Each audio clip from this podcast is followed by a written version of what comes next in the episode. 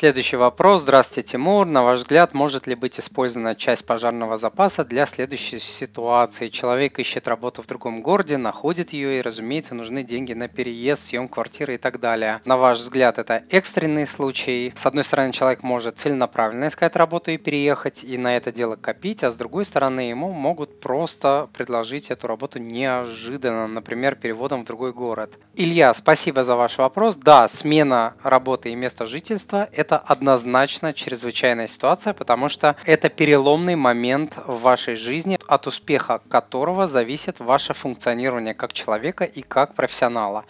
В любом случае лучше использовать пожарный запас, чем оплачивать переезд и связанные с ним расходы, например, кредитными картами. Кстати, работодатели часто дают компенсации или авансы на переезд, а если не дают, то это совершенно нормально спросить об этом а, работодателя. В описании к видео я дам ссылку на статью про то, что такое пожарный запас, для чего он нужен и как его формировать, а также на статью про способы добиться успеха на работе, в том числе на новой работе. Дорогой друг, если то, что вы услышали, было для вас полезным, то, пожалуйста, подпишитесь на мой канал, оставьте отзыв на iTunes или в Google подкастах, или просто пришлите мне электронное письмо с вашим отзывом. Я читаю все отзывы лично.